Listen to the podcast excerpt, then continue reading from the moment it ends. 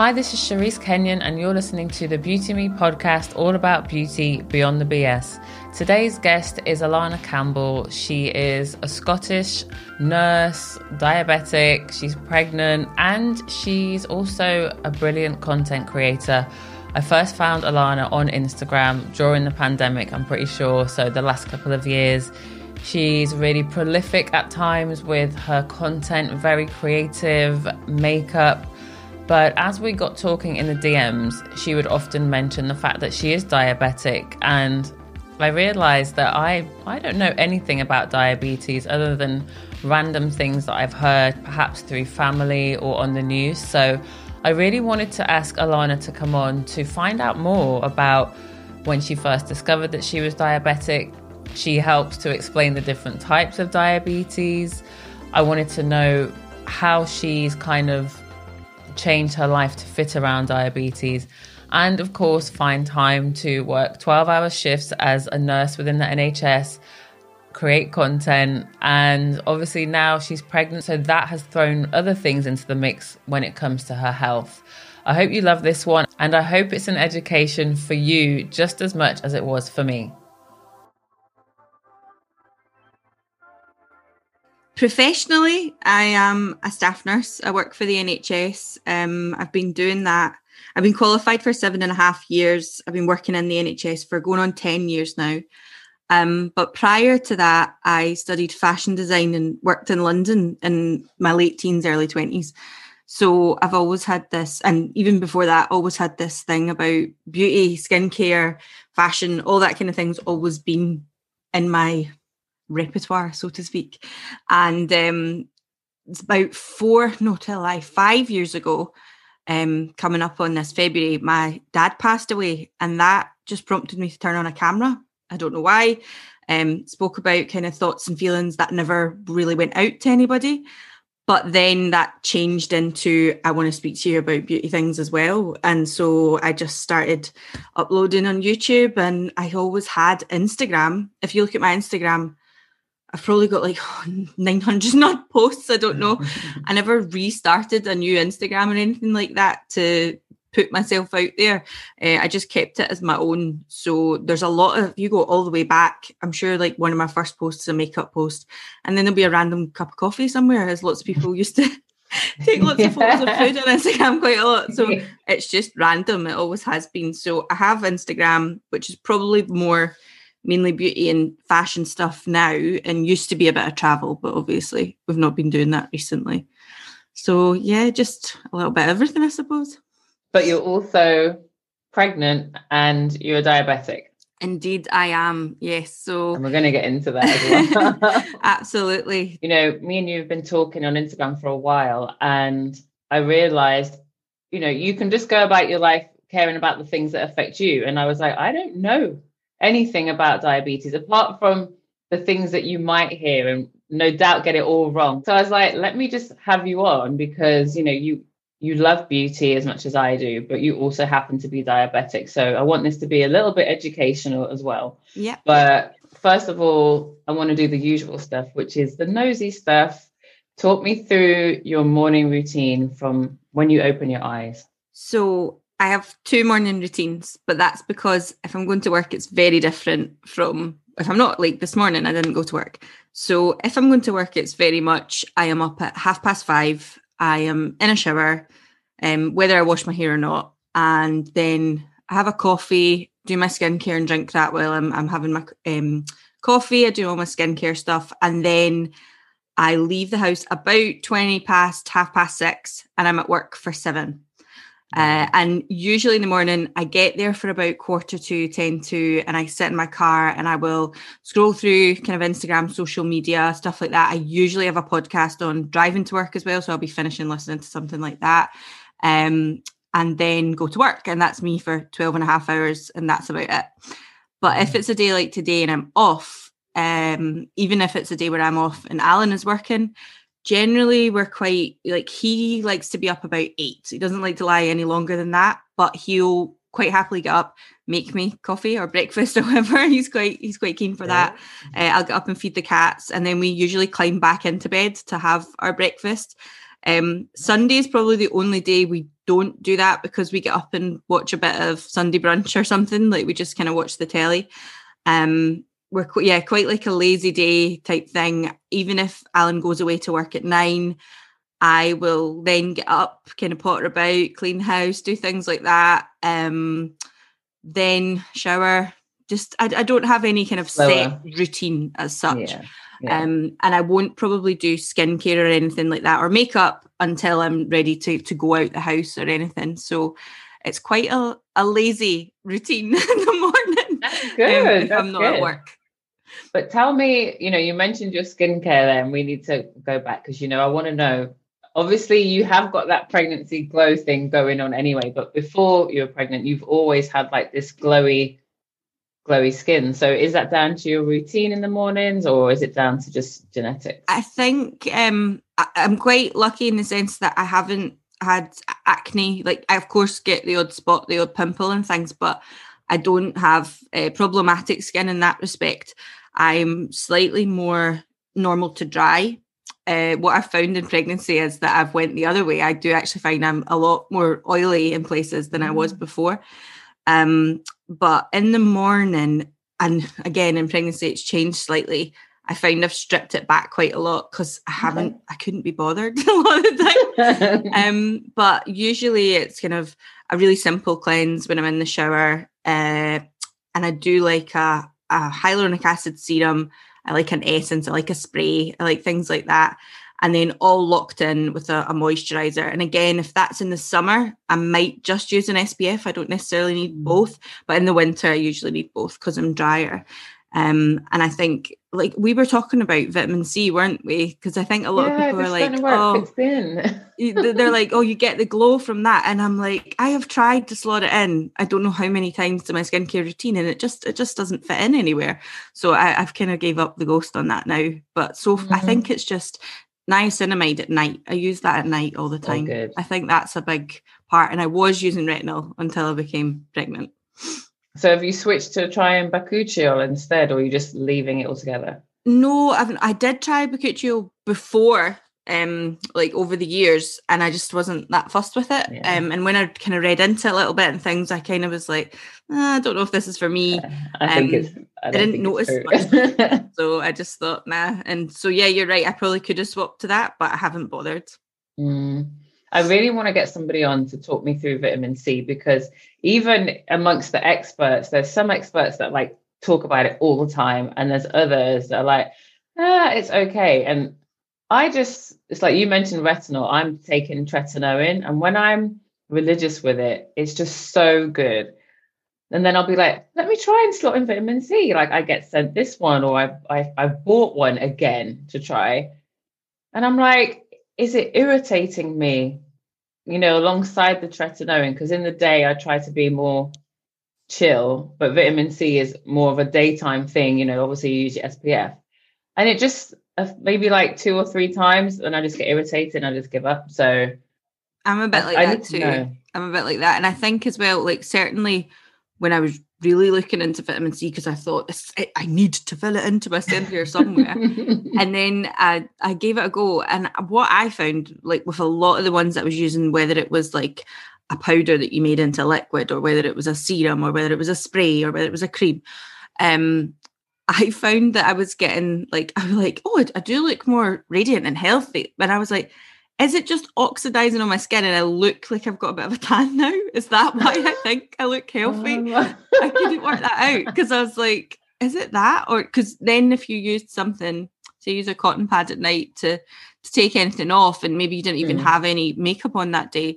there would be like an orangey tint on the pad. And I would be like, oh. I, yeah, I wasn't sure because it can, obviously does oxidize in sunlight. So I was yeah, like, maybe I just yeah. look more radiant because I've got a little bit of that on my skin. Mm, uh, yeah, but yeah. it's not for me. I'm going to get an expert on because I feel like in beauty, it's great. And you know, people like us, we do want to try lots of things, but then you have to draw the line be like, no, this is what works. And um, I really liked your recent YouTube about stuff that I've I've hated, like things yeah. that I've bought and they were crap. I was like, we need more of that re- real side because you know me and you like i keep saying we talk a lot in the dms and we're very vocal about people that Monday they're using this and they love it. Tuesday they, I'm using that and I love this too. And Wednesday I love like they love everything yeah. because they're getting paid often. And I, sometimes I think I'd said this to you as well, though. I think with the change in the culture, and even since the pandemic, and now it's just people who are you know find themselves at home more often and find that that's been a really good outlet for them, and it's like a need or a real a real want, a real um, kind of passion to want to be noticed by certain companies. I don't think they're doing it out of any badness or malice. No. It's just like they really want that company to see, I really like your product. But like you say, it can come across a little disingenuous because they like a different thing every day, and you're like, you can't do that. You can't use all those things yeah. every day. Your skin would be trashed. But um, obviously, I've I think we've probably been talking. Did we start following each other during the pandemic? Like, yeah, yeah, I think so. Years? I think so. Yeah. yeah. But I, I think really... I think I probably so obviously I think lots of people um found people through Katie Jane Hughes. Yeah, yeah. I think potentially that's how I found you through that. When she came on the podcast, maybe.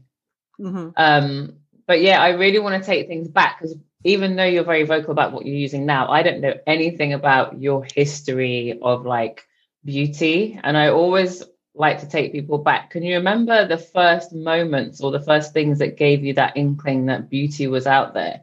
Yeah, like I, um, I was thinking about this. So I probably I'm going to say like my mum. My mum's always been really not she was never somebody who was like oh i need to go into a department store and, and buy like you know my chanel today and she wasn't like that but i think my mum's a bit older for for my age i suppose like i'm going to be having a child at 35 and my mum had me at 33 so she went through kind of the 60s 70s the 80s and the photos and things like that, that i've got of her from then are brilliant. And my dad yeah. was very similar, like before he passed away. He was not a man who would have been put off by putting makeup on or, or you know, being quite androgynous really? and, and, stuff like that. Yeah, yeah, yeah, not so much in his older years, but certainly when he was younger. Yeah, definitely. Like glam that. rock and all that kind of stuff. Ziggy Stardust, Bowie, all that era. He, like my mum said when she met him, he was wearing knee high silver boots. Oh, have you got pictures? I, I don't have pictures of them, but I, have got a picture. Do you what? I've got a picture over there, and they are in a matching like mohair suit. My dad made them. Um, wow. It's just oh, so funny. I'll I'll send you it later. Um, but yeah, I think because of that, my mum, when I was small, when I was maybe five, you're watching your mum get ready to go somewhere. I remember she had this palette from Miss Selfridge. Do you remember Miss oh, Selfridge? yeah. and she had little um it was like what we would think we think like liquid eyeshadows now and a lot of them come in a tube with a doe foot applicator but it was powder. It was absolutely powder. It was not liquid whatsoever but she had them as well. And i also remember her having it was like a liner but not that i advise anyone to do this uh, she would like lick her brush put it in the oh. and then that was the liquid liner like you were to wet yeah. it whereas yeah. now like people be like oh use your mac fix yeah. plus my mum would just stick it in her mouth and put it in but she was quite adventurous like with her makeup okay. especially when i look back on things in the 80s and things she had really colorful makeup um but even in the 90s when i was younger she always like took two three hours to get ready and i'm very much like that too I hope you don't mind me asking. You know, obviously, you mentioned that your dad passed you know, a few years ago. But if you don't mind, I would love to know like what because I don't know any males in my family of that era that would wear makeup. Yes, like they might wear the clothes, but it's so intriguing because obviously now we've got people like Harry Styles wearing makeup. And I've even joked about putting eyeliner on Daniel just to bring his eyes out a bit more. But back in the day, obviously, but glam rock was a thing, wasn't it? I think a lot yeah. more men would have opted. And then I think in the 80s, especially um, for my mum, certainly, and obviously they would have socialized together. She loved new romantics, that kind of thing as well, which fluffy, was frilly yeah, stuff. And yeah, absolutely, it was very um, kind of not necessarily androgynous, but it was flamboyant, you know. So I and I think my dad used to tell me stories, and my mum kind of clarifies them that um, when he was young, he took a pair of my granny's curtains down and made a, a pair of velvet flares, like like.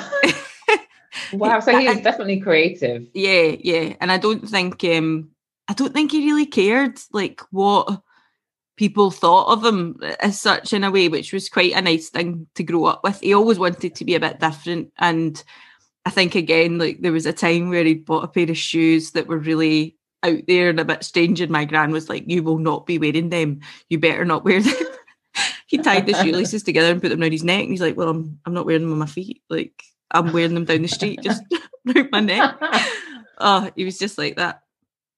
Well, I love that. It's because that would have been what 80s or so like for him to feel that free i think men today have a hard time because there are the guys like i said harry styles that are fine with it but then the majority of guys it's very like it's still yeah yeah I too feminine yeah and I, I have no doubt in my mind like obviously i get to hear the kind of like I've no doubt in my mind people would have shouted things at him. No doubt, especially in Glasgow. Like I've no doubt people were like, "Hey, you, yeah, big bunce" or something like saying something awful to him. Mm. But I think as well, like he just, as far as I know, he just kind of owned it and was like, "Well, you can say what you like. I don't care." So I feel like that must have you must have some of that in you.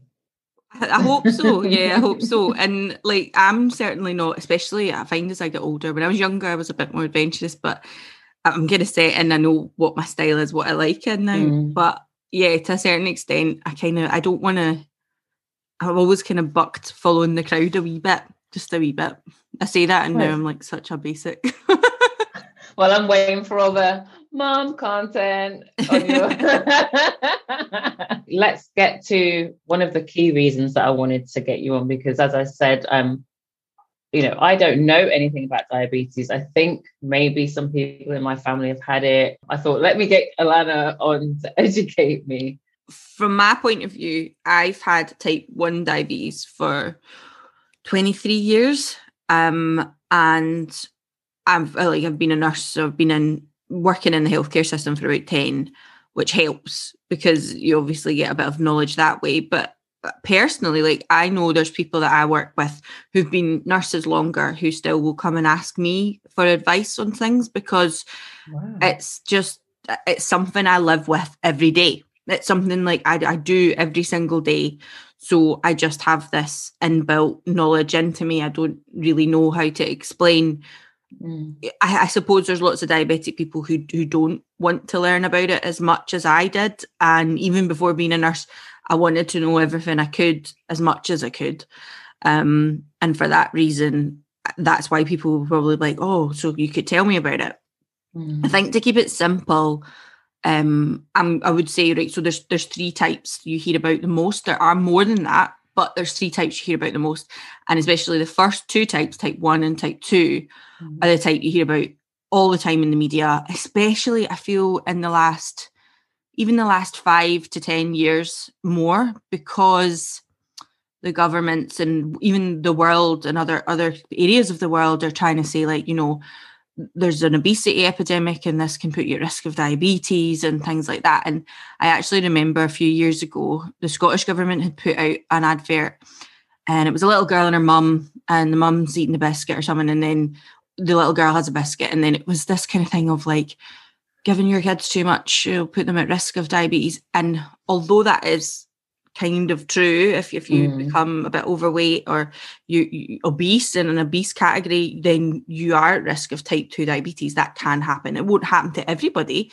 mm. but it mm. can happen but the message of the advert with it being a little girl i thought people are going to think if i give my kid too many sweets they're going to become diabetic which mm. just isn't the case um, for type 1 diabetes which i have it's a matter of my pancreas doesn't produce insulin anymore. I don't have insulin in my body. It won't make insulin anymore. So I have to take injections. And I, well, I'm now on an insulin pump, which is a different type of therapy. But I, when I started, took injections when I was 12. And a lot of people will still do that.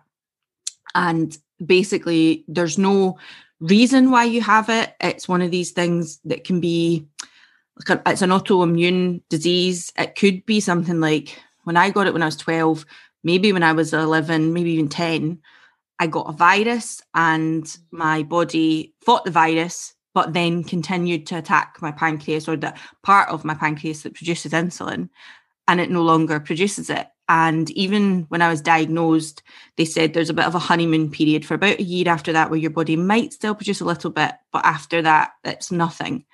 So people who are type 1 diabetics don't do anything to, to get diabetes. That's yeah, they didn't bring it, it, on themselves. No, no, not such. at all. Yeah. Um, no, it's just it's just something that unfortunately, and sometimes people will put it down to genetics as well. I've known families where and friends who's like, oh yeah, I've got it, my sister's got it, my granny's got it, and it's all type one, it's not type two. Um, but I'm the only person in my family that has it. Nobody else ever had it. So it's really, it's really just that's why obviously they struggle in curing it as such because right. it's not they can't pinpoint why it happens. Mm. Um, and type two as I say, can be down to you having um, poor diet and then maybe being overweight and things like that. But I also don't want to put out there this thing of, oh, if you're overweight, you're putting yourself at the risk of diabetes because mm. there will be lots of people out there who are overweight who maybe never get it. And there'll be people out there who aren't overweight. Um, Alan's dad, for instance, just last year got diagnosed type 2 and he is not overweight. He's in his 60s and when I was younger and I was diagnosed, it was like you either had childhood diabetes or adult diabetes, which was type 1 and type 2. Mm-hmm. And it's just one of these things. Sometimes as your body gets older, type 2 stops changing the insulin into it stops doing what it should do. You're still producing insulin, but the mm-hmm. cells aren't uptaking the insulin the way they should. So that's why a lot of type 2 people are on tablets. They're on medication to help their body and help their cells absorb the insulin and do what it's supposed to appropriately. Um, and, and what is it? Sorry, sorry, Alana. Do you mind just tell educate me? What what is insulin? Again, I hear it, but what's it meant to do? It is a hormone. It's a hormone, but um, mm. insulin basically. So if you eat something, anything you want to eat, uh, usually anything that's more carbohydrate based, but insulin then changes that carbohydrate into energy and makes it, you know, so that it goes around your body so your body can function. Um, not just like energy to go run a race, just to do things like breathe, like the things we do every right. day. Um, your body needs energy to to function, just to keep going. So if you don't have insulin, then obviously these exchanges can't happen in your body, and then that's how you become really quite unwell. And mm-hmm. with type two, although you're still producing the insulin, um, the body is not using it in the appropriate it. way, and that's why you have to take medication. And sometimes people with type two might be on injections as well. Um, it's really difficult because there's type two is actually much more complex, even though it sounds like it's people will think, oh, have you got the good one or the bad one? type one is, people think that's the bad one because you're on injections from the start. But type two is actually much more complex because it's not, you know, straightforward. You can start on tablets. Some people can change their diet and lose a little weight and lose the diabetes. That's what's happened in my family, like losing weight and then they they're not diabetic anymore. Yeah, yeah. So that absolutely. And I, as I was saying, I think um just world health as general, they're trying to be like, right, because there is so many younger people now, like people even, you know, who are as young as 10 who have type 2 diabetes because they're severely overweight and things like that. So they are trying to prompt like healthy choices, healthy options. Um, and I know that that is important. And as a as a healthcare provider myself, it is important to promote that. But I also think it's really important, like there's mm. no point chastising people, mm. especially when they've already been told, oh, you've got this disease and it's something to take on board. It's about educating them because yeah. I always found that I was quite lucky. I was I was well educated. Maybe not initially, but by the time I was in my early twenties, I had a great team who who told me exactly and taught me what was happening in my body, which was really useful and let me understand how to control that because it is something you can live with no problem, like live a very, very normal life.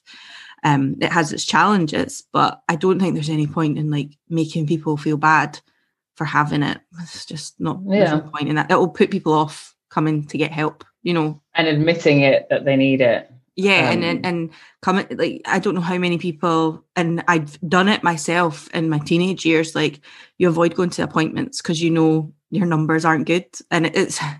if you go and you're going, you know, I'm just going to go here and get in trouble. It does put you off going. Um, so that's something I think the healthcare system needs to look at. I mean, it's got much better, much better, but there's still a little bit of that as well. I think. Um, sorry, the third one, I'll just say quickly because oh, it's gosh, a little yes. bit more straightforward. Gestational diabetes, and that so is in pregnancy, exactly. So you've already been diabetic and then getting pregnant. How does that complicate things? Does it complicate things? Way more than I, way more than I thought it would.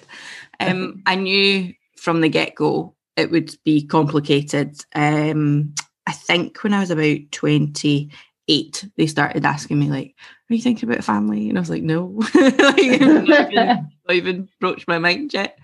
Um, but I, I, think by the time I got to about thirty or thirty one, I thought, you know, this is something I want to do. I need to talk to some people about it because it is quite important that you're well controlled before you go into a pregnancy.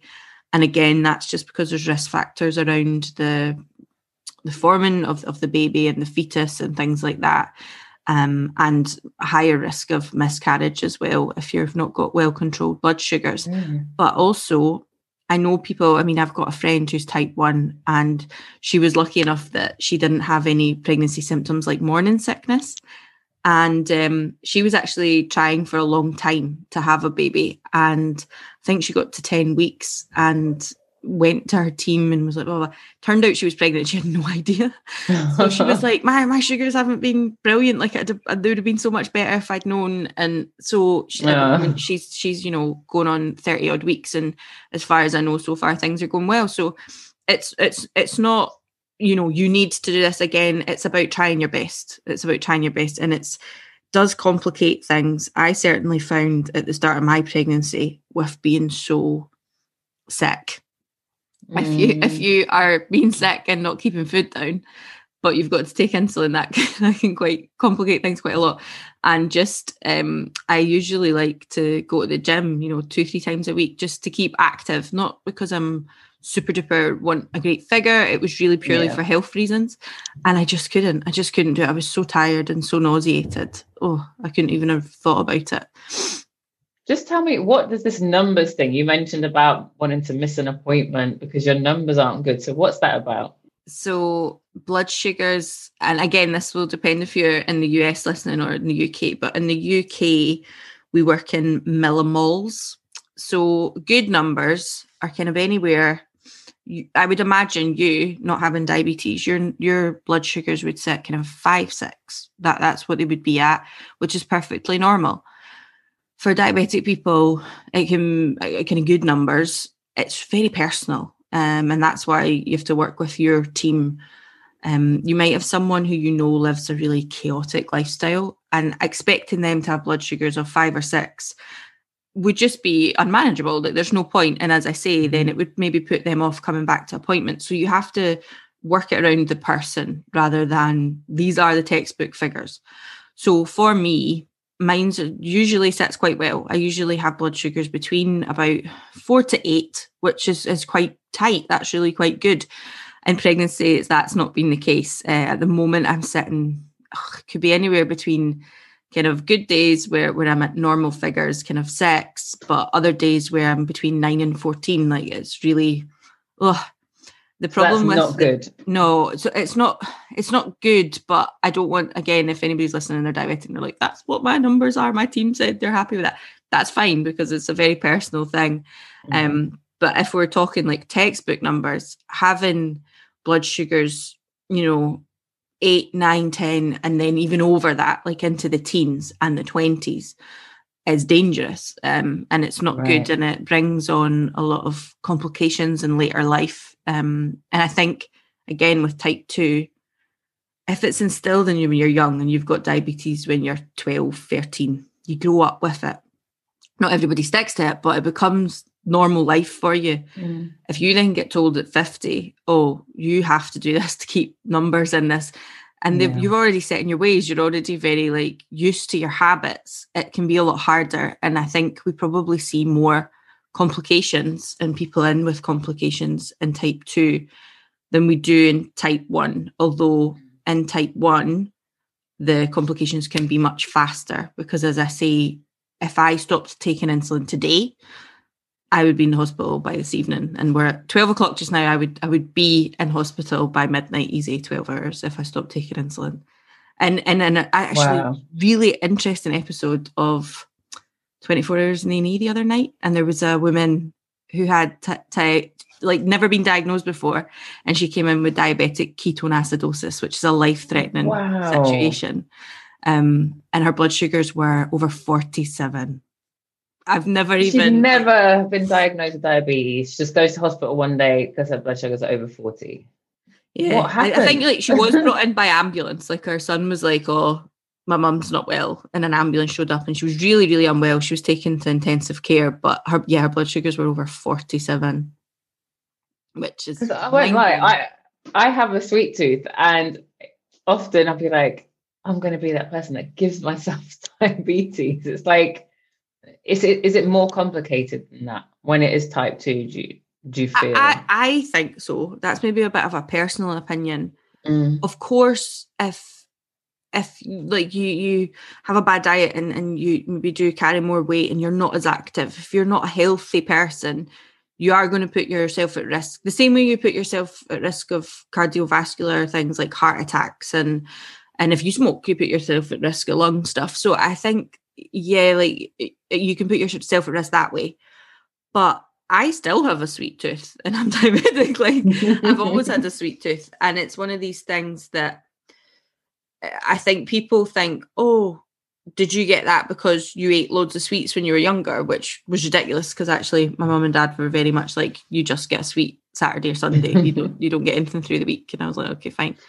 Um, but it's not something that I think it's it is the luck of the draw. I think if you're gonna get it, you're probably gonna get it. But obviously if you put yourself in more risk groups, there's more chance of you getting it. Does that make sense? Yeah. Yeah. yeah. But not with type one, because that's yeah. something that just will happen or won't. Tell me for you then, obviously, you said you've had diabetes for over 20 years, but what was the hardest time for you? Was there a time when you're like, oh, I'm just over it? Did you get down about it?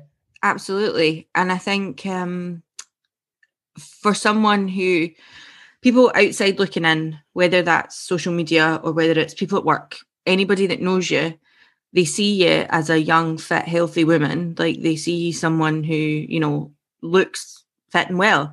Um, and for some people, I think that's hard because a lot of people with all different types of chronic illness will probably tell you the same thing that it's invisible. It's not something that people will see. And it's something that mentally you have to cope with every minute of every day of your life. It's not going anywhere. Um, again, might be a little different for type twos, and, and you might have a look at diet and exercise, but certainly for people with type one, it's not going anywhere. There's not a cure. There's a lot of new treatment and a lot of great treatment, especially over in the US, they're a little bit ahead of us.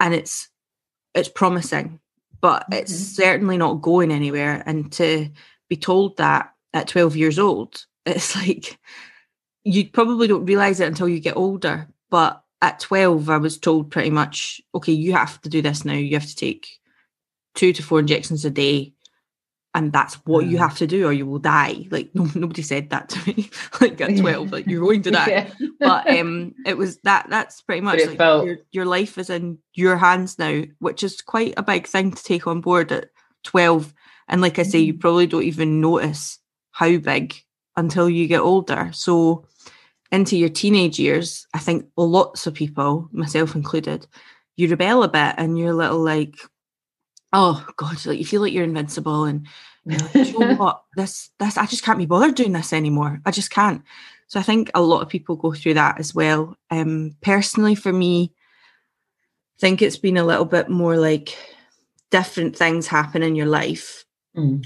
and different moments happen in your life, like one becoming pregnant, for instance, that then really brings it home because mm. you do start to feel a bit like, see this stupid body of mine, like I just wish it would do what I want it to do. And it's really annoying and it's so frustrating, even when you are trying your best and you're putting all the work in and the, your body just decides, no, no, not today. and you're a bit like, oh God, it's, it's really mentally draining. Um, I think as well through school, like I, did, I don't think I've ever let it stop me doing anything. Yeah. But you do start to notice things where you think I'm not not quite the same. I'm not allowed to to do certain things. Um, there's obviously athletes like um, Steve Redgrave. I think he's he's diabetic. Okay. Um, and there's lots of like actors, actresses, etc. Like people who are type one and type two diabetics. It's not something that will stop you doing things. Um, but as I said, I, I studied fashion, and when I went to do internships, I had friends who went to like New York or or Paris or, or Milan and stuff.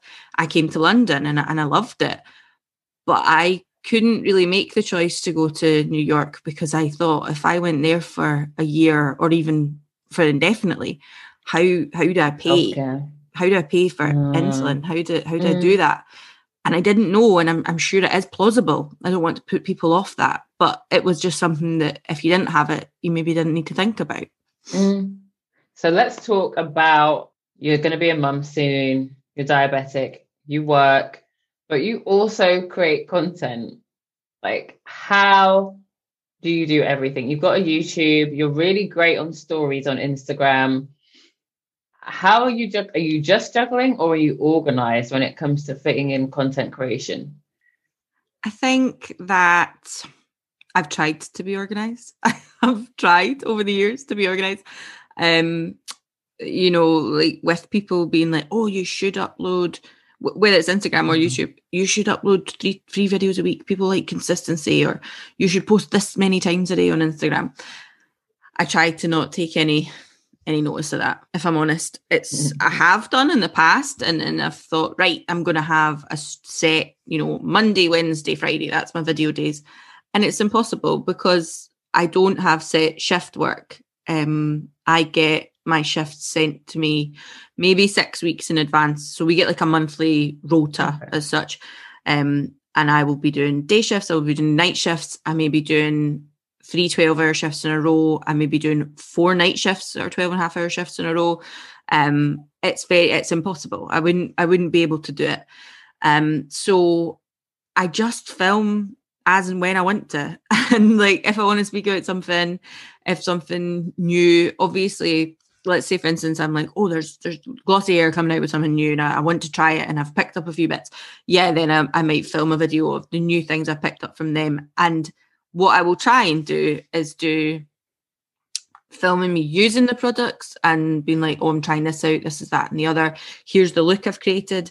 And that will be one video and then yeah. after that i might film another video about new releases or, or new stuff that's coming out or it, it might it might be more of a pregnancy related something or other but i just try and do a couple at a time sometimes three but i find if i do that you know try and do three or four in a day i i, I get to the point where you can just tell when i'm filming i'm like oh, mm this is ugh, this is just yeah. not fun anymore. And i find i'm repeating myself a lot as well. And then i can't remember what i've said in what video. And so maybe one or two a film. And with regards to instagram i find that a lot easier obviously because if you're just messing about at your your dressing table whatever with makeup and you like it you take a photo and you stick up. It's yeah. so much easier. Um and i really liked through lockdown how it's funny actually I had a comment and it was one of these kind of passive aggressive comments. So, you know, you're just a bit like, all right, fine. but it was like during the pandemic and I was putting up more videos, I was able to have more time to do that mm. because, yeah, I was still working three or four days a week. Yeah, I was still working a 40, 40 odd hour week. But if I was working Monday, Tuesday, Wednesday, I had Thursday to Saturday off to film, yeah. to edit, to put things up. And I would do a couple I wasn't out with friends. Nobody was doing anything. Like you were mm. locked down in your house. So that's what I was doing a lot of the time. So I did have a little bit more routine. And somebody commented uh, in the middle of a pandemic as a nurse, how are you finding like you're able to put out more videos. Oh my god! And I just was like, I did. I replied. To was just like, I was like everybody else. I've not had a social life, so this is now filling up my social life. No, no, no. Wow. But um, people just love to comment. I know. Honest, like I, I, think that's the thing. You're never going to please everybody. Everybody's always no. going to have an opinion or something like that. And and I'm quite lucky. Like I, I'm not in any kind of bigger enough creator or space that I get a lot of comments like that. But so, um, sometimes you are just a bit like, hmm, okay, yeah. I just do it because because I love it, and if I feel I want to switch camera on and do it, that's when I do it. that's all. I'm so glad you said that. I wish more people did it because they loved it. Because I just feel this. Pr- I can see in some people's faces the pressure, the need, and I'm just like, if you're coming from need, then just go away, go for a walk, and enjoy something, and that that will maybe make you want to come back and just create for the sake of it. I think that's the thing as well. Like even quite recently, because I'm not sure when this will go out, but a lot of people this jumped week. on what do you call it? It Charlotte Tilbury new foundation? The new foundation, yeah, it's everywhere. Oh my god. It was everywhere. It was everywhere, and everybody was talking about it. And although I'm like, oh, that looks quite interesting, it looks like something I would probably enjoy.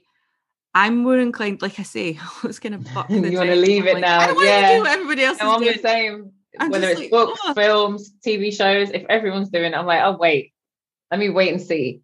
Yeah, I'm the same. so I was like, I'm not, and also genuinely was like, I've got, I don't know, maybe like eight bottles of foundation, moisturizing foundation, or whether it's a matte one, whatever. Like I've got loads of them, and I thought I'm not just going to go and buy a 35 pound just to put a reel up or just to put a review up on Instagram. I'm not going to do that because it's Mm. not real, as you say. It's not.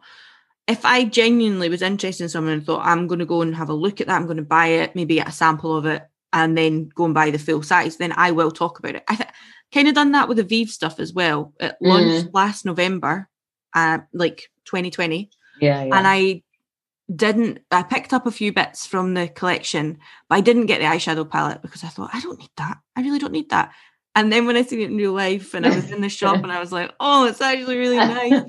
and so a year down the line, here I am making a video about a Vieve palette that probably nobody will watch because they'll be like, "That's no, but that's the thing. Me personally, I will appreciate that because you came to a decision to finally invest in it because it's just an informed decision instead of doing Yeah. it because everybody else is doing it. you relate to people better if you think they've been using that and they really like it. Like it's been in their day to day arsenal. They've not just tried it for a week and then be like, right, I need to get a review out of this. Yeah. Like I've been using it for months and it's been in my desk and I bring it out every day and I love it. And that's why I'm telling you about it. and Mm, I'd rather mm. see more stuff like that. Yeah, more real stuff. I think there is a call in. I think it is coming through. Um, but final question: When do you feel you're most beautiful? I think, as I've said to you before, and with my mum and dad being so kind of not setting a trend, uh, you know, when you're like 12, you're watching the Spice Girls putting blue eyeshadow on. When I was 15, I was a goth. Uh, then when I was like 19, I was going to London and I was working in fashion. I don't have a set kind of, oh, if I look this way, I'll, I'll feel better Mm, but I feel like just getting yourself getting yourself kind of even like today if I, I feel like I've put on a little bit of mascara a little bit of like a tinted moisturizer and just feeling better about yourself um it doesn't have to be a certain I need to be full glam or I need to be this it's just feeling like oh I've I've made a bit of an effort and um I enjoyed doing it does that make Mhm. sense like Mm. I enjoyed just doing it and I love doing really, really creative stuff, like very bright makeup that's not everyday wearable. And mm, I wouldn't necessarily say that makes me feel more beautiful, but it makes me feel very creative. So yeah, I think just kind of putting on putting a little bit of effort in and, and feeling like, oh, I look, I look quite good today. Like I feel good about myself today. That that's probably when I'm like, yeah, I'm just I'm happy. I do love summer because I find that in summer you you wear a lot less and not that I'm saying you need to wear less makeup. If you want to put on a full Mm. slap of makeup and feel fucking fantastic, great, do it. But sometimes it's just easier. I just think sometimes the ease of summer is quite Mm. nice. That's mm. I enjoy that. And you just go out and you're like, yeah, things good. Like got a bit of a tan, feeling nice. Um, whereas other times of the year, I'm a bit like, oh god, better actually put some flannel on here. Um, but yeah, probably just when I've I've made a bit of effort in myself, and it doesn't have to be by putting loads of makeup on. Mm-hmm. Spent some time on me. Thanks so much for listening. You can find me on Instagram at Beauty Me Podcast and feel free to slide into the DMs. Do please like, subscribe, and review. It really helps Beauty Me be seen.